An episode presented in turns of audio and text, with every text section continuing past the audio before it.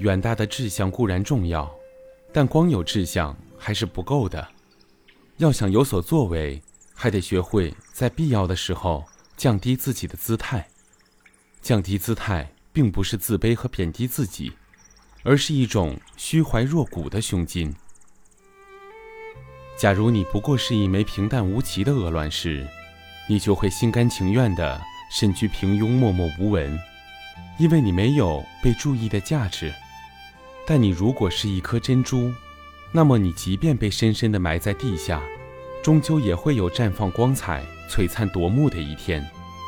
是金子就会闪光，人只要心存高远，即使你成为铺石的鹅卵石，也终会成为珍珠，引起人们的注意。维斯卡亚公司是二十世纪八十年代美国最为著名的机械制造公司，其产品销往全世界，并代表着当时重型机械制造业的最高水平。许多人毕业后到该公司求职遭拒绝，原因很简单。该公司的高技术人员爆满，不再需要各种高技术人才，但是令人垂涎的待遇和足以自豪炫耀的地位，仍然向那些有志的求职者闪烁着诱人的光环。史蒂芬是哈佛大学机械制造业的高材生，他和许多人的命运一样，在该公司每年一次的用人测试会上被拒绝申请。其实，这时的用人测试会已经是徒有虚名了。史蒂芬并没有死心，他发誓一定要进入维斯卡亚重型机械制造公司。于是，他采取了一个特殊的策略，假装自己一无所长。他先找到公司人事部，提出为该公司无偿提供劳动力，请求公司分派给他任何工作，他都不计任何报酬来完成。公司起初觉得这简直不可思议，但考虑到不用任何花费，也用不着操心。于是便分派他去打扫车间里的废铁屑。一年来，史蒂芬勤勤恳恳地重复着这种简单但是劳累的工作。为了养家糊口，下班后他还要去酒吧打工。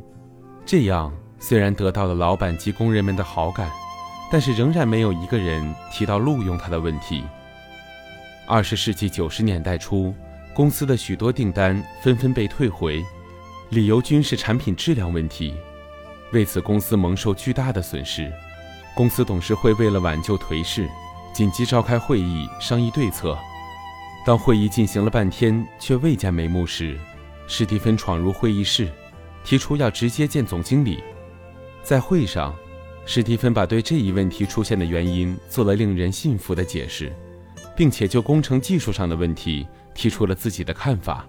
随后，拿出了自己对产品的改造设计图。这个设计非常先进，恰到好处地保留了原来产品的优点，同时克服了已出现的弊病。总经理及董事会的董事见到这个编外清洁工如此精明在行，便询问他的背景及现状。史蒂芬当即被聘为公司负责生产技术问题的副总经理。原来，史蒂芬在做清扫工时，利用清扫工到处走动的特点。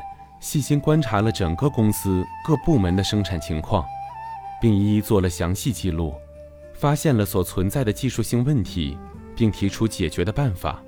为此，他花了近一年的时间搞设计，获得了大量的统计数据，为最后一展雄姿奠定了基础。年轻人当有远大志向，才可能成为杰出人物。但要成为杰出人物，光是心高气盛还远远不够。必须从极低端的事情学习做起，在你还是默默无闻、不被人重视的时候，不妨试着降低一下自己的目标，放松自己的心态，从小事开始做起，这样你才有机会变成耀眼的珍珠。这位史蒂芬先生的表现可谓可圈可点了。